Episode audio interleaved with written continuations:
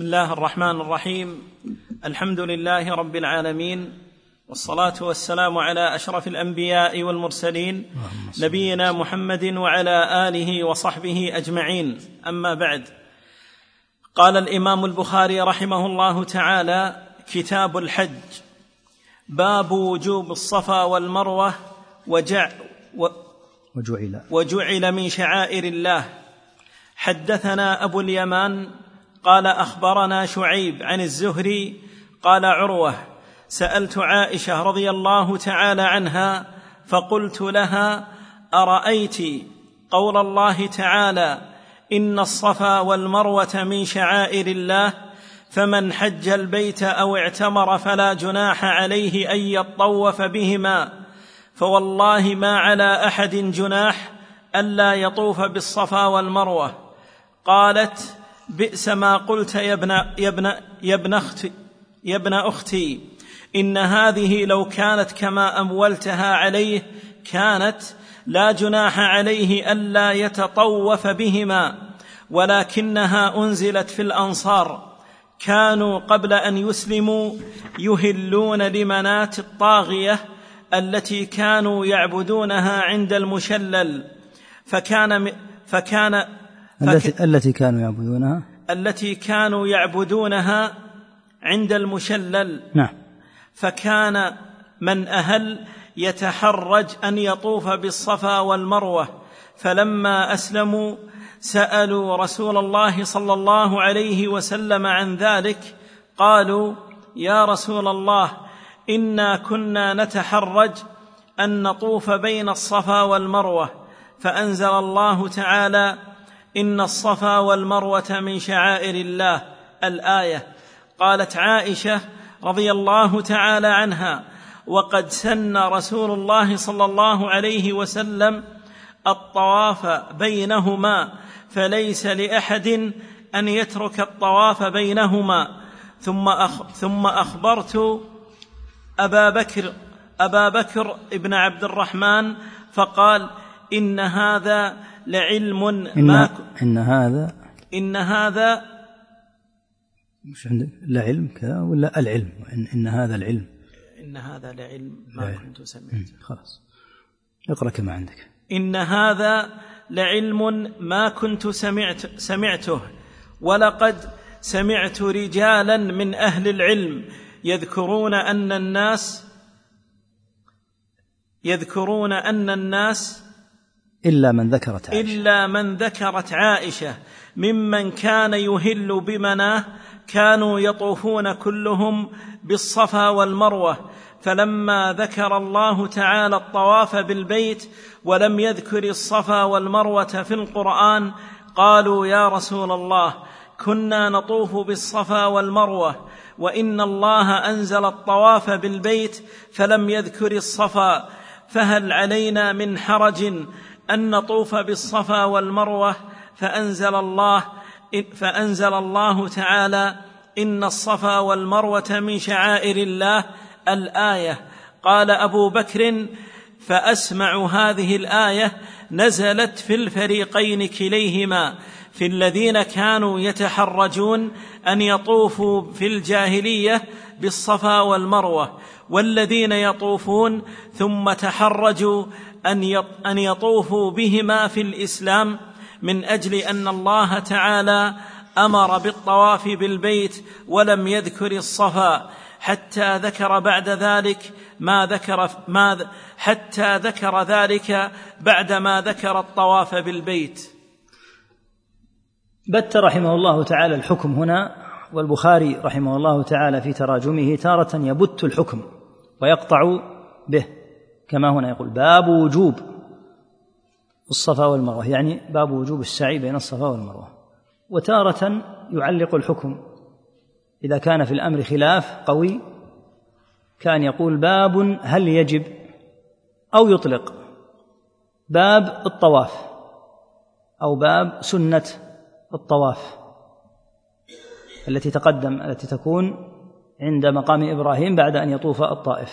هنا قال: باب وجوب الصفا، لأن ثمة خلافا بين أهل العلم رحمهم الله تعالى في حكم الطواف والمراد بالطواف هنا السعي، السعي بين الصفا والمروة. المعروف أن الطواف بين الصفا والمروة ركن من أركان الحج، وإذا قلنا إنه من أركان الحج فمعنى ذلك أن من لم يأتي به فإن حجه يكون فاسدا. واختار أبو حنيفة رحمه الله في الطواف بين الصفا والمروة وفي مسائل أخرى أنه واجب يجبر بدم، يعني أنه إذا فات العبد فإنه يجبره بدم ويصح حجه.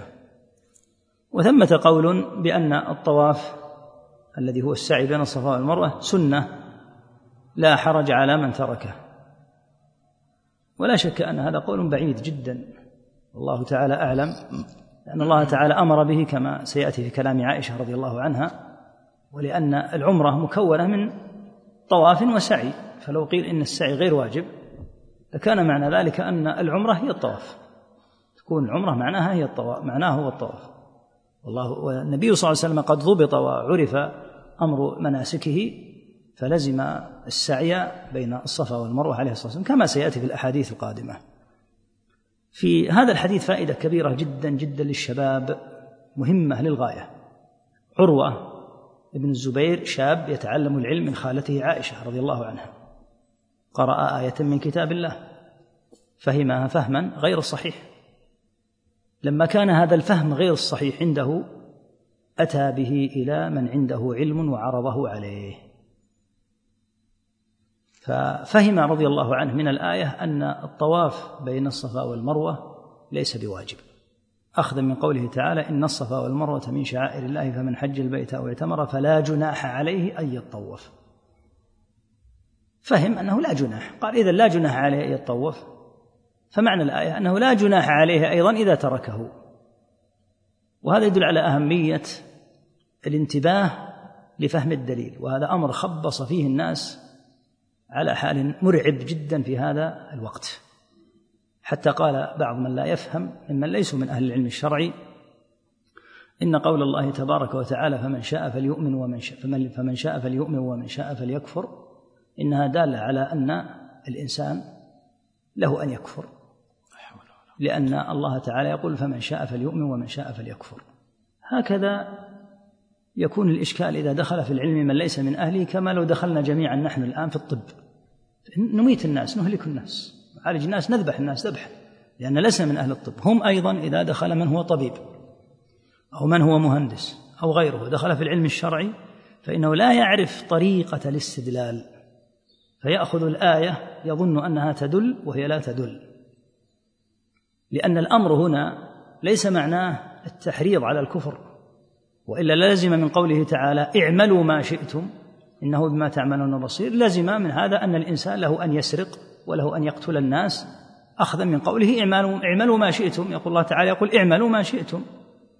الأمر في القرآن يأتي على عدة أنحاء، منها أمر التحدي ومنها أمر التهديد، فيأتي الذي لا يعلم ويأخذ أمر التهديد أو أمر التحدي ويجعله أمر تشريع، مثل قوله تعالى أقيموا الصلاة، هناك أمر للوجوب، هناك أمر يراد به التحدي، كقول الرب سبحانه وتعالى فليخلقوا ذرة أو ليخلقوا شعيرة، هذا ليس معناه الوجوب وأن أثمنا لأن لم نخلق ذرة، لأن لو مكثنا ما مكثنا، استحيل أن يخلق أحد شيئا، هذا أمر تحدي، فيأتي من لا يفهم فيدخل. لكن ما فرق عروة رضي الله عنه ومن سلك مسلك أهل العلم أنه يأخذ الذي يفهمه فيسأل عنه أهل العلم فيقومونه. وقد روى الطبري أن جبير بن نفير رحمه الله تعالى كان في مجلس فيه عدد من الصحابة رضي الله عنهم فتذاكروا الأمر بالمعروف والنهي عن المنكر، قال فكنت أصغرهم سنا فقلت أليس يقول الله عز وجل يا أيها الذين آمنوا عليكم أنفسكم لا يضركم من ضل إذا اهتديتم، يقول فأقبلوا علي بلسان واحد كلهم تكلموا قالوا تعمد إلى آية من كتاب الله لا تدري ما تأويلها، يعني هكذا تنزع آية وتستدل بها وأنت لا تدري ما معنى الآية وفيما نزلت وما المراد بها وما مناسبته، هكذا تستدل.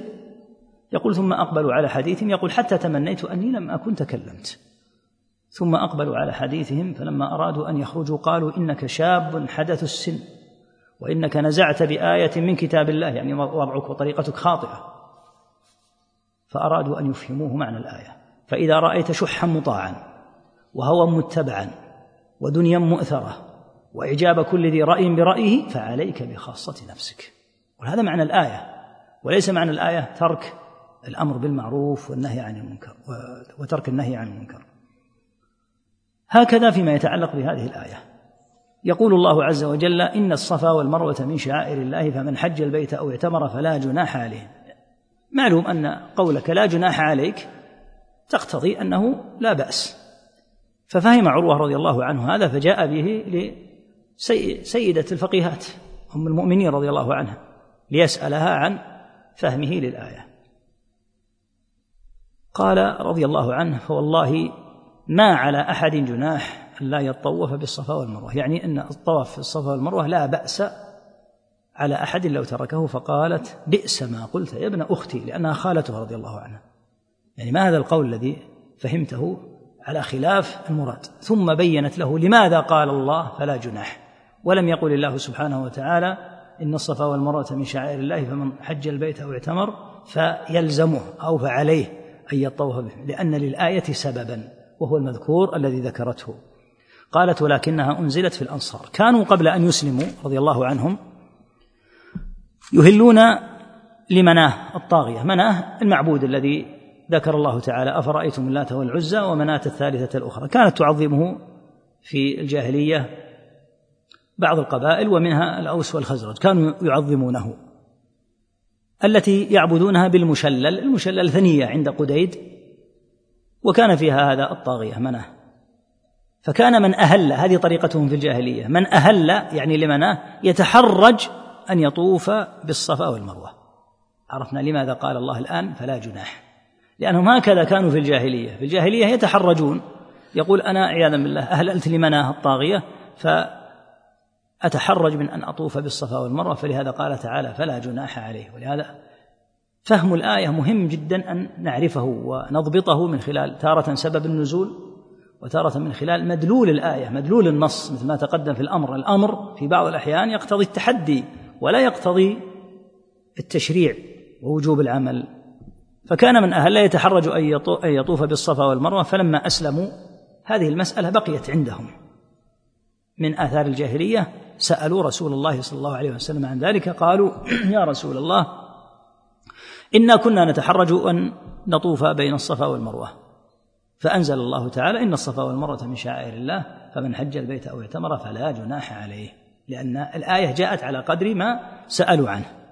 فقالت عائشة رضي الله عنها: وقد سن رسول الله، والمقصود بالسن هنا الفرض، يعني أن الله أن الرسول صلى الله عليه وسلم فرض الطواف بينهما، ولهذا قالت فليس لأحد أن يترك الطواف بينهما، يعني أنه يجب وجوبا. هذا الذي قالته عائشة. لما حدث أبا بكر ابن عبد الرحمن بهذا الحديث قال: إن هذا العلم، يعني العلم المتين المضبوط الذي نقلته عن عائشة رضي الله عنها، ما كنت سمعته، ولقد سمعت رجالا، حدث أيضا بسبب آخر، ولقد سمعت رجالا من أهل العلم يذكرون أن الناس إلا من ذكرت عائشة، يعني من كانوا يتحرجون إذا أهلوا لمناه ممن كان يهل بمناه، كانوا يطوفون كلهم بالصفا والمروة. فلما ذكر الله الطواف بالبيت قال تعالى: وليطوفوا بالبيت العتيق، ولم يذكر سبحانه وتعالى الطواف بين الصفا والمروة إلا لاحقا. ذكر الله الطواف بالبيت ولم يذكر الصفا والمروة في القرآن. قالوا: يا رسول الله كنا، يعني في الجاهلية، نطوف بالصفا والمروة، وإن الله أنزل الطواف بالبيت فلم يذكر الصفا، فهل علينا من حرج أن نطوف بالصفا والمروة؟ فهمنا الآن لماذا قال الله تعالى فلا جناح عليه. فلا يفهم من قوله فلا جناح عليه أنه لا بأس أن يترك الطواف والسعي، أو الطواف يطلق عليه الطواف يطلق عليه السعي بين الصفا والمروة. فأنزل الله لما سألوا هذا السؤال إن الصفا والمروة من شعائر الله الآية. قال أبو بكر: فأسمع هذه الآية نزلت في الفريقين، يعني أن الآية يمكن أن تنزل جوابا لسؤال طائفتين اثنتين، هؤلاء يسألون لماذا ذكر الله الطواف بالبيت ولم يذكر الطواف بين الصفا والمروة، وهؤلاء أخبروا بحالهم في الجاهلية فسألوا النبي صلى الله عليه وسلم. لهذا قال: في الذين كانوا يتحرجوا يتحرجون أن يطوفوا في الجاهلية بالصفا والمروة والذين يطوفون معا، يعني ثم, ثم تحرجوا أن يطوفوا بهما في الإسلام من أجل أن الله تعالى أمر بالطواف بالبيت ولم يذكر الصفا حتى ذكر ذلك بعدما ذكر الطواف بالبيت. جاء أمر الصفا والمروة بعد ذلك لاحقا في الآية: إن الصفا والمروة من شعائر الله فلا جناح فمن حج البيت أو اعتمر فلا جناح عليه أن يطوف بهما. نعم. باب ما جاء في السعي بين الصفا والمروة. وقال ابن عمر رضي الله تعالى عنهما: السعي من دار بني عباد إلى زقاق بني أبي حسين. نعم. هنا الآن قال باب ما جاء في السعي بين الصفا والمروة، عبر في الأول بالطواف، وهذا يدل على أن الطواف بين الصفا والمروة يرتبط به أمر السعي، يعني في كيفية السعي. أصل السعي أصله في اللغة هو الإسراع في المشي، ولهذا قال عليه الصلاة والسلام: إذا أتيتم الصلاة فلا تأتوها وأنتم تسعون. والسعي ليس في كل الصفا والمروة، وإنما في موضع محدد يأتي إن شاء الله تعالى الكلام عليه. ذكره ابن عمر هنا، قال: من دار بني عباد إلى زقاق بني أبي حسين، يعني أنه محدد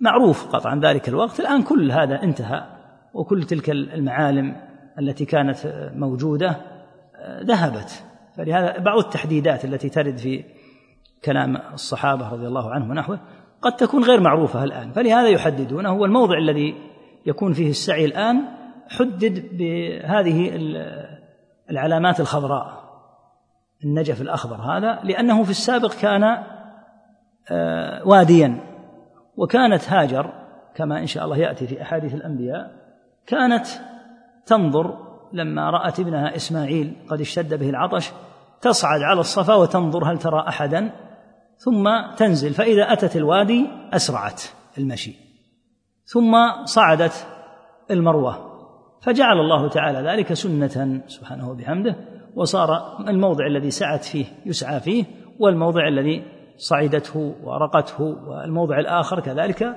صار هذا السعي بين الصفا والمروة. نعم.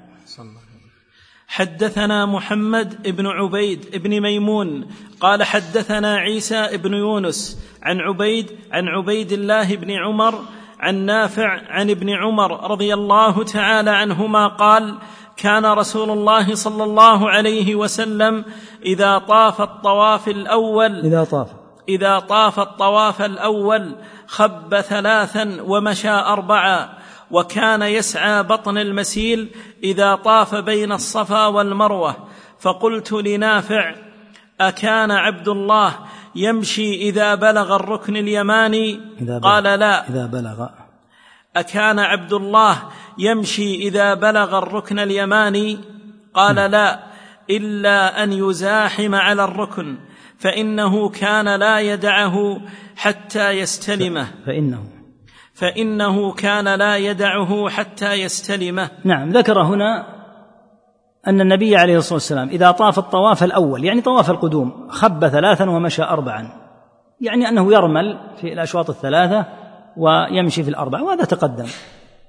وكان يسعى بطن المسيل، هذا الشاهد الآن، هذا الشاهد من الحديث أن النبي صلى الله عليه وسلم كان يسعى بطن المسيل، أي المكان الذي يجتمع فيه السيل، كان يسعى فيه عليه الصلاة والسلام إذا طاف بين الصفا والمروة.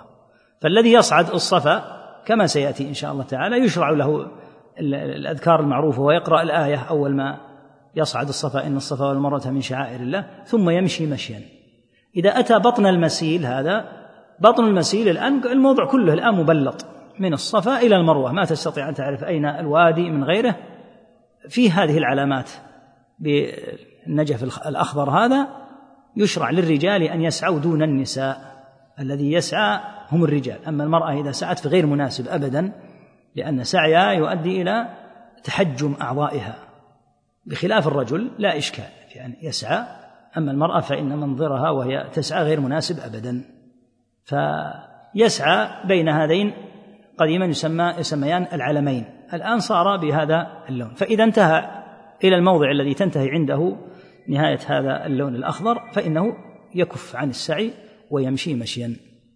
ثم قال لنافع: أكان عبد الله يمشي إذا بلغ الركن اليماني؟ هذا أيضا في الطواف، ما له علاقة ما له علاقة بالسعي. قال: لا، إلا أن يزاحم على الركن. تقدم أنه كان يزاحم رضي الله تعالى عنه، وكان هذا من مذهبه ولا يدعه حتى يستلمه. وتقدم أن الصواب أنه يستلمه إذا كان هناك إذا لم يكن هناك ضرر به عليه أو على غيره. أما أن يزاحم في هذا فكما قال عمر رضي الله عنه أنه يعني من أتى إلى مثل هذه إن استطاع أن يستلمه إلا فليمضي ولا يزاحم، لأنه يخشى من المزاحمة أن يضر نفسه أو غيره. نعم. صلى الله عليك. حدثنا علي بن عبد الله قال حدثنا سفيان عن عمرو بن دينار قال سألنا ابن عمر رضي الله تعالى عنهما عن رجل طاف بالبيت في عمره ولم يطف بين الصفا والمروة أيأتي امرأته؟ فقال قدم النبي صلى الله عليه وسلم فطاف بالبيت سبعا وصلى خلف المقام ركعتين فطاف بين الصفا والمروة سبعا، لقد كان لكم في رسول الله أسوة حسنة. وسألنا جابر بن عبد الله رضي الله تعالى عنهما فقال لا يقربنها حتى يطوف بين الصفا والمروة.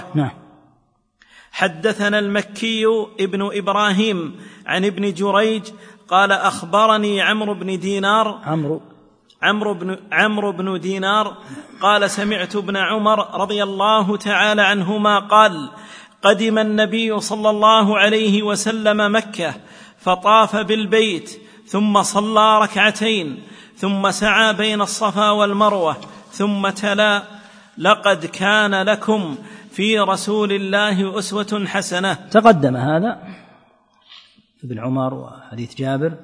الشاهد منه لو أن رجلا طاف بالكعبة وأتى امرأته وبطل فسد عمرته فسدت، لأنه لا بد أن يتم السعي بين الصفا والمروة.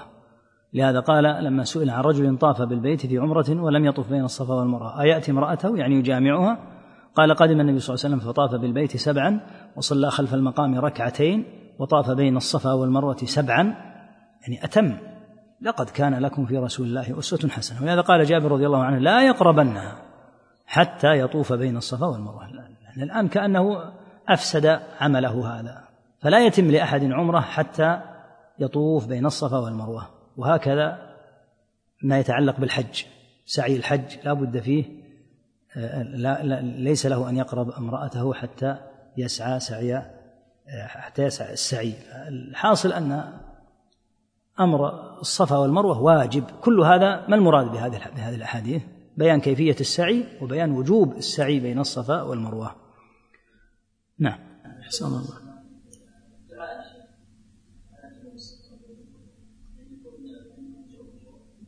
كل ما كل ما صعد على واحد منها يدعو، لكن أول ما يأتي الصفا يقرأ الآية إن الصفا والمروة من شعائر الله عندما عندما يصعد الصفا، وعندما يأتي الصفا يدعو، وعندما يأتي المرأة يدعو في كل مرة.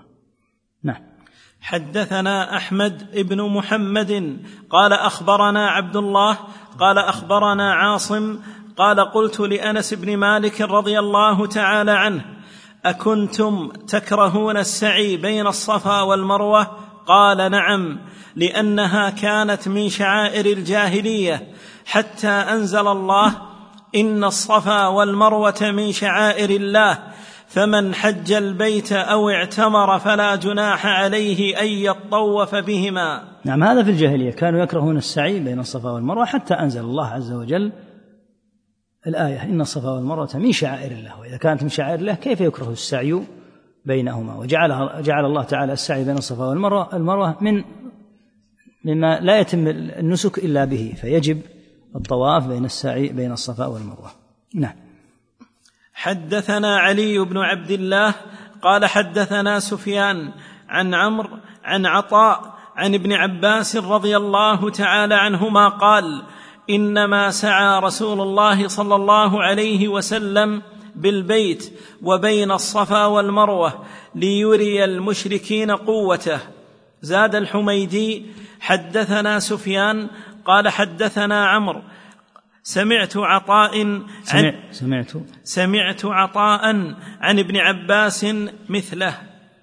لما قدم النبي صلى الله عليه وسلم في عمرة القضاء قال المشركون إن محمدا وأصحابه يأتونكم وقد وهنتهم حمى يثرب، فأمر النبي صلى الله عليه وسلم أصحابه أن يسعوا ليروهم أنهم ليسوا على ما قالوا من أنهم فيهم وهن وفيهم ضعف.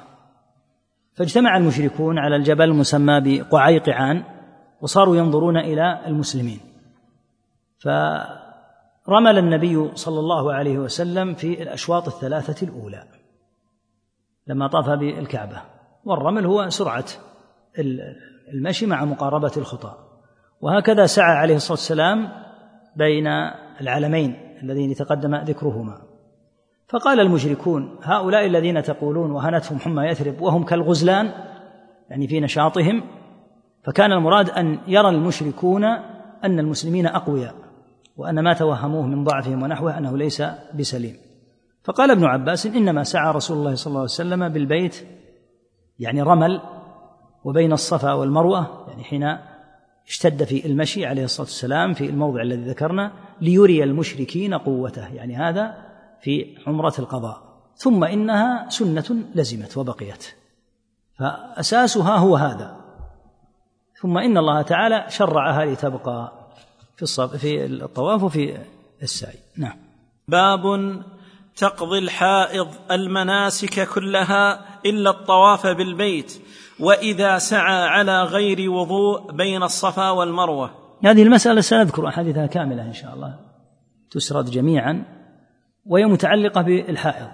الحائض إذا اتجهت لتحج أو تعتمر ووصلت إلى الميقات وهي حائض، الحيض لا يمنعها من أن تعقد النسك بالعمرة أو الحج. لا يقال ما دام أنها حائض لا تقول لبيك عمرة، ما في إشكال، تلبي بالعمرة. فالحيض ليس يمنع كما يمنع عقد الإحرام، كما يقال تمتنع من القراءة أو من الصلاة. فإذا ذهب الرجل مثلا وامرأته ثم إنها حاضت، ما في إشكال، تلبي بالعمرة وتعقد الإحرام وتتلبس بجميع أحكام الإحرام، من ترك مثلا تقليم الأظفار والأخذ من الشعر وغيره إلى آخره، وتبقى. الرجل قد ينهي عمرته في فترة محدودة، يتعامل مع زوجته على أنها محرمة، والزوجة كذلك تفعل، فتستمر على هذا إلى أن تطهر. فإذا طهرت فإنها، إذا كان الكلام على العمرة، فإنها تقضي، فإنها تطوف كما سيأتي في حديث عائشة رضي الله عنها، وتسعى. قديما كان المسعى خارج المسجد، فكانت النساء إذا أتت للحج تقوم كما سيأتي إن شاء الله تعالى، كما بوب عليه: باب تقضي الحائض المناسك كلها إلا الطواف. فإذا أتت فإنها تعمل جميع ما يعمله الحجاج، تذهب إلى منى وتبيت فيها، وتقف بعرفة، وتبيت بمزدلفة، وترمي الجمرات، وتعمل جميع الأعمال إلا شيئا واحدا هو الطواف، كما سيأتي إن شاء الله في الحديث. ثم ذكر المسألة هذه، قال: وإذا، هذه مسألة أخرى. المسألة الأولى في الحائض، الحائض تقضي جميع المناسك، لا يمنعها الحيض لا عن عقد الإحرام ولا عن الذهاب لمنى ولا المبيت بمزدلفة ولا الوقوف بعرفة ولا رمي الجمرات ولا النحر ولا أي شيء، كله تعمله إلا شيئا واحدا هو الطواف. لهذا فإنها تؤخر طوافها. ثم ذكر مسألة أخرى، قال: وإذا سعى على غير وضوء بين الصفا والمروة. تقدم أن النبي صلى الله عليه وسلم حين طاف بالبيت توضأ، فماذا لو أن أحدا طاف بين الصفا والمروة وهو على غير وضوء، يعني سعى بين الصفا والمروة؟ من أهل العلم من أوجب الوضوء بين الصفا والمروة لمن أراد أن يسعى بين الصفا والمروة كالحج كالطواف، ومنهم هو قول كثير من أهل العلم رحمهم الله أن وضع السعي غير وضع الطواف، فالسعي بين الصفا والمروة لا بأس أن يكون على غير وضوء وليس مثل الطواف. نعم. حدثنا عبد الله بن يوسف قال: أخبرنا مالك عن عبد الرحمن بن القاسم عن أبيه عن عائشة رضي الله تعالى عنها أنها قالت: قدمت مكة وأنا حائض ولم أطف بالبيت ولا بين الصفا والمروة. قالت: فشكوت ذلك إلى رسول الله صلى الله عليه وسلم، فقال: افعلي كما يفعل الحاج غير ألا تطوفي بالبيت حتى تطهري. حدثنا محمد بن المثنى قال حدثنا عبد الوهاب قال وقال لي خليفة حدثنا عبد الوهاب قال حدثنا حبيب المعلم معلم المعلم عن عطاء عن جابر بن عبد الله رضي الله تعالى عنهما قال أهل النبي صلى الله عليه وسلم هو وأصحابه بالحج وليس مع أحد منهم هدي غير النبي صلى الله عليه وسلم وطلحة، وقدم علي من اليمن ومعه هدي فقال أهللت بما أهل به النبي صلى الله عليه وسلم، فأمر النبي صلى الله عليه وسلم أصحابه أن يجعلوها عمره ويطوفوا ثم يقصروا ويحلوا إلا من كان معه الهدي، فقالوا ننطلق إلى منى وذكر أحدنا يقطر فبلغ النبي صلى الله عليه وسلم فقال فبلغ النبي فبلغ النبي صلى الله عليه وسلم فقال لو استقبلت من أمري ما استدبرت ما أهديت، ولولا أن معي الهدي لأحللت. وحاضت عائشة رضي الله تعالى عنها فنسكت المناسك كلها غير أنها لم تطف بالبيت، فلما طهرت طافت بالبيت. قالت يا رسول الله تنطلقون بحجة وعمرة وأنطلق بحج، فأمر عبد الرحمن ابن أبي بكر أن يخرج معها إلى التنعيم فاعتمرت بعد الحج.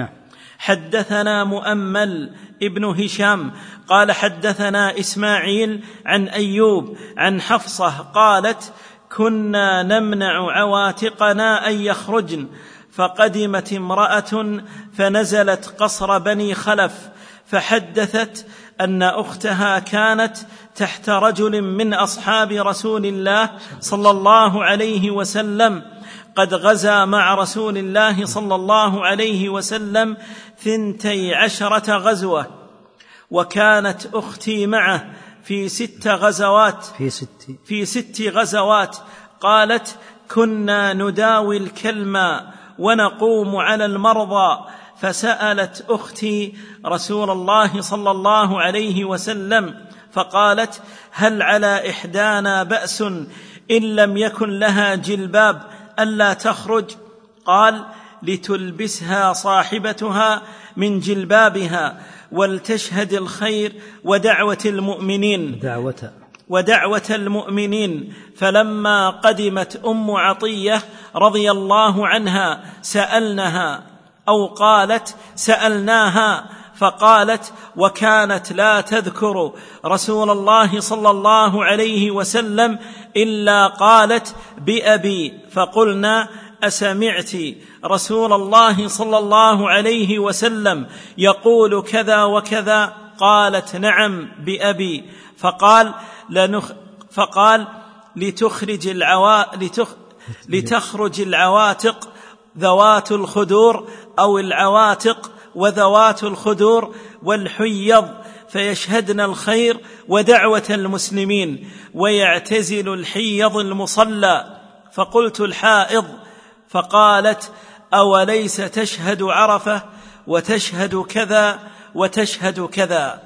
نعم، تقدم الحديث والشاهد منه متعلق بالباب ما يتعلق بالحائض. قدمت عائشة رضي الله عنها مع النبي صلى الله عليه وسلم، فلما كانت بموضع يدعى سرف أصابها الحيض بكت رضي الله عنها، سألها النبي صلى الله عليه وسلم فأخبرته بذلك، قال إن هذا شيء كتبه الله تعالى على بنات آدم، وأمرها عليه الصلاة والسلام أن ترفض عمرتها تلك أن تترك عمرتها تلك وتبدأ في أعمال الحج، وأمرها كما في الحديث هنا افعلي كما يفعل الحاج غير ألا تطوفي بالبيت، يعني افعلي جميع ما يفعله الحاج، لكن الطواف بالبيت لا تطوفي إلا بعد أن تطهري، هذا هو المعنى. ولهذا قالت قدمت مكة وأنا حائض ولم أطف بالبيت ولا بين الصفا والمروة، فشكوت ذلك إلى رسول الله صلى الله عليه وسلم. ما الشاهد؟ أنه لم يقل ولا تسعي، فدل على أن السعي لا يشترط له الوضوء، لأنه لم ينهها إلا عن شيء واحد وهو الطواف بالبيت. أما السعي فلم يقل له شيء، قال افعلي ما يفعل الحاج، والحاج مما يفعله السعي غير أن لا تطوفي بالبيت. هذا من أقوى أدلة من قالوا إن السعي لا يشترط له الوضوء، لأنه إذا أذن للحائض أن تطوف بين الصفا والمروة فمن باب أولى أمر من لم يتوضأ. في الحديث الطويل هذا حديث جابر رضي الله عنه، ومسلم روى حديث جابر رضي الله عنه مبسوطا مطولا جدا فيه تفصيل حجة النبي صلوات الله وسلامه عليه. حج النبي صلى الله عليه وسلم كان أصحابه على نوعين، منهم من ساق الهدي، والذي يسوق الهدي معناه أنه يمكث على إحرامه، ليس له أن يتحلل من إحرامه حتى إذا انتهى من عمرته، لا يخرج من إحرامه حتى ينحر الهدي كما قال تعالى حتى يبلغ الهدي محله، لا بد، ولا يبلغ محله إلا إذا جاء اليوم العاشر، وإن كان بلوغ بلوغه محله المكان، لكن ليس لأحد أن ينحر ممن ساق الهدي إلا اليوم العاشر، وبالتالي فإنه المحرم إذا ساق الهدي معه فإنه يبقى على إحرامه. النبي صلى الله عليه وسلم أصحابه منهم من هو على مثل وضعه كطلحة رضي الله عنه ساق الهدي، وعلي رضي الله عنه أتى من اليمن ومعه أيضا هدي، فيلزم الجميع في هذه الحالة ممن ساق الهدي أن يمكث على إحرامه.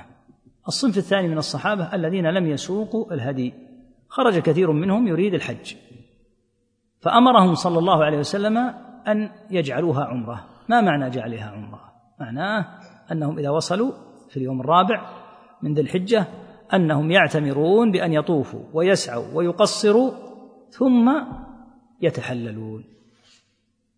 فاستغربوا، لهذا قال يذهب أحدنا ننطلق إلى منى وأحدنا وذكر أحدنا يقطر، يعني أن نجامع النساء، لأنهم ما كانوا يعتادون هذا في الجاهلية. فقال عليه الصلاة والسلام لو استقبلت من أمر ما استدبرت ما سقت الهدي ولا جعلتها عمرة. وهذا من أظهر الأدلة على أن التمتع أفضل أنواع النسك التي يأتي بها الحاج، لأن النبي صلى الله عليه وسلم تمناه ولم يمنعه منه إلا أنه ساق الهدي. الذي يسوق الهدي يمتنع من أن يتحلل بأن يعتمر ويبقى، وفيه فائدة وفيه مصلحة كبيرة لهم، وفيه تيسير من الله تعالى، تبقى اليوم الرابع مثلا والخامس والسادس والسابع حلالا، تتخفف من أعباء الإحرام لأن الله تعالى خففها، وإلا فإذا كانت مما يتقرب به إلى الله لا إشكال، لكن لا حاجة أن تبقى، والتمتع أفضل. فيتحلل ويستطيع أن يأخذ من شعره، ويستطيع أن يجامع زوجته ويلبس الملابس المعتادة ويغطي رأسه. فقال علي فقالت عائشة لما طهرت تنطلقون بحج وعمرة وأنطلق بحج فقط، هذا مراد. وأخبرها صلى الله عليه وسلم أن طوافها بالبيت وسعيها بين الصفا والمروة يجزئها عن حجها وعمرتها، لكن كأنها أحبت من باب مزيد الفائدة أن يقع لها عمرة أخرى أن تعتمر. فأمر أخاها عبد الرحمن فأمرها من من التنعيم. الشاهد قوله فنسكت المناسك كلها غير أنها لم تطف بالبيت، أيضا يشعر الحديث بأنها سعت بين الصفا والمروة وهي حائض، فهذا أيضا من الأدلة على عدم وجوب يعني عدم لزوم الوضوء لمن أراد السعي بين الصفا والمروة. ذكر الحديث هذا الثالث، الشاهد منه هو في موضوع آخر، الشاهد منه آخره فيه أن الصحابيات رضي الله عنهن لم يكن يشاركن في القتال، والنبي صلى الله عليه وسلم أخبرنا قال ليس على النساء قتال، فليس يصح أبدا أن تدخل النساء في القتال، ولهذا حتى الكفار لا تقتل النساء، لأن الأصل أن المرأة لا تقاتل، لكن إذا حملت المرأة السلاح وقاتلت لا شك تقتل إذا حملت السلاح، وإلا الأصل أن المرأة، أقصد المرأة من الكفار، الأصل أنها لا تقتل. وهكذا المسلمات ما كنا يقاتلنا ولا ما كنا يشاركنا في القتال، لكن كان يستفاد منهن لمداواة الكلمة. الكلمة جمع المكلوم، يعني الذين تصيبهم الجراح، ونقوم على المرضى، وهذا من باب الضرورة، وليس لأحد أن يستدل به الآن في وزارة الصحة وغيره يقول يجوز لأن الصحابيات، هذه حال ضرورة ما يصلح هذا. يعني بعض الأطباء يقول الدليل على جواز أن تمرض أن, أن تعالج المرأة الرجل، أن الصحابيات كن يعالجن المرضى. الصحابة كانوا يقاتلون، ويعسر أن يقال هذا الفريق من الصحابة الشجعان الفرسان يبقون حتى إذا جرح أحد يعالجونه، المراد أن يقاتل الجميع، فيبقى أمر مداواة الجرحى للنساء اللاتي لا يقاتلن من باب الضرورة. أما في حال العافية وفي حال الاستقرار يقال هذا الدليل على أنه يجوز أن تعالج المرأة الرجل، هذا غير صحيح، بل يجعل للنساء طبيبات ويجعل للرجال أطباء. أما أن يقال إن هذا دليل حال الضرورة غير. أنت الآن لا يجوز أن تمس امرأة مس، وإذا وجدت حادث سيارة لزمك شرعا ليس أن تمس، أن تحملها وترفعها وتدخلها سيارتك وتذهب بها المستشفى، هذه حال ضرورة، ليس مجرد مس حملتها حملة وجعلتها بين يديك ومشيت بها. أحوال الضرورة غير، فالذي يستدل بأحوال الضرورة على الأحوال العادية لا يحسن الاستدلال، الاستدلال هنا خطأ ليس بصحيح. فمداواة الكلمة في حال القتال وحال الفرسان الذين يقاتلون كون تقوم عليهم المرأة هذا أمر عادي لأنه من باب الضرورة، ولهذا يقال إذا جاء الرجل بامرأته في الإسعاف في حالة ضرورية ولم يجد إلا رجلا، هذا ليس بصواب قطعا، لكن من باب الضرورة، من باب الضرورة فإنه لا يتركها حتى تموت تهلك أو تتضرر، يقال مشتكى لله يعالجها، ولو كان إذا لم يجد يعني موضعا آخر يعالجها ولو من باب الضرورة. وإلا الأصل أن النساء تمرض النساء والرجال يمرضون الرجال، وأحوال الضرورة وضع آخر، لا يستدل بالأحوال التي فيها ضرورة على الأحوال التي فيها سعة. فسألت هل على إحدانا بأس إن لم يكن لها جلباب ألا تخرج، يعني في العيد، الحديث ورد في العيد، قال لتلبسها صاحبتها من جلبابها ولتشهد الخير ودعوة المؤمنين، يعني حتى يخرجنا متجلببات، بأن لقلة الثياب قديما قد لا يوجد عند المرأة جلباب وهو الذي يغطيها كاملة، وهذا يدل على كثرة لزومهن البيت، أنها كان ما تخرج إلا بجلباب، فتمكث في البيت فترة طويلة لأنها ما عندها جلباب، قد تستعير جلبابا إذا أرادت أن تخرج. فسألت النبي فسألنا النبي صلى الله عليه وسلم فقال لتلبسها صاحبتها من جلبابها، يعني تأخذ الجلباب، لأن يعني الجلباب الواسع هو الذي يكون فوق الثياب، وتجعل الجلباب عليها وعلى أختها ويخرجن جميعا في جلباب واحد، ولتشهد الخير ودعوة المؤمنين. قدمت أم عطية مشهورة رضي الله عنها الأنصارية، فسألناها عن هذا الحديث فذكرت أن النبي صلى الله عليه وسلم حدث به. كانت رضي الله عنها لا تذكر النبي صلى الله عليه وسلم إلا قالت بأبي، الباء هنا ليست قسما ولكن المراد أفديه بأبي، كقول الصحابة بأبي أنت وأمي يا رسول الله، يعني أفديك، وليس معناها أنها تحلف بالنبي صلى الله عليه وسلم، لا يجوز الحلف بغير الله. لما سألنا لما سألناها عن هذا الحديث أخبرت أنها سمعته من النبي صلى الله عليه وسلم، وأمر بإخراج العواتق، العواتق لأنهن الشابات التي لم يتزوجن ذوات الخدور. كانت النساء في السابق إذا, إذا كانت صبية صغيرة لا يتحرجون من أن تخرج وتلعب في يعني خارج بيتها، فإذا بدأت تكبر فإنها تمنع من اللعب خارج البيت وتمنع من اللعب مع الصبيان، وهذا من أدلة منع الاختلاط.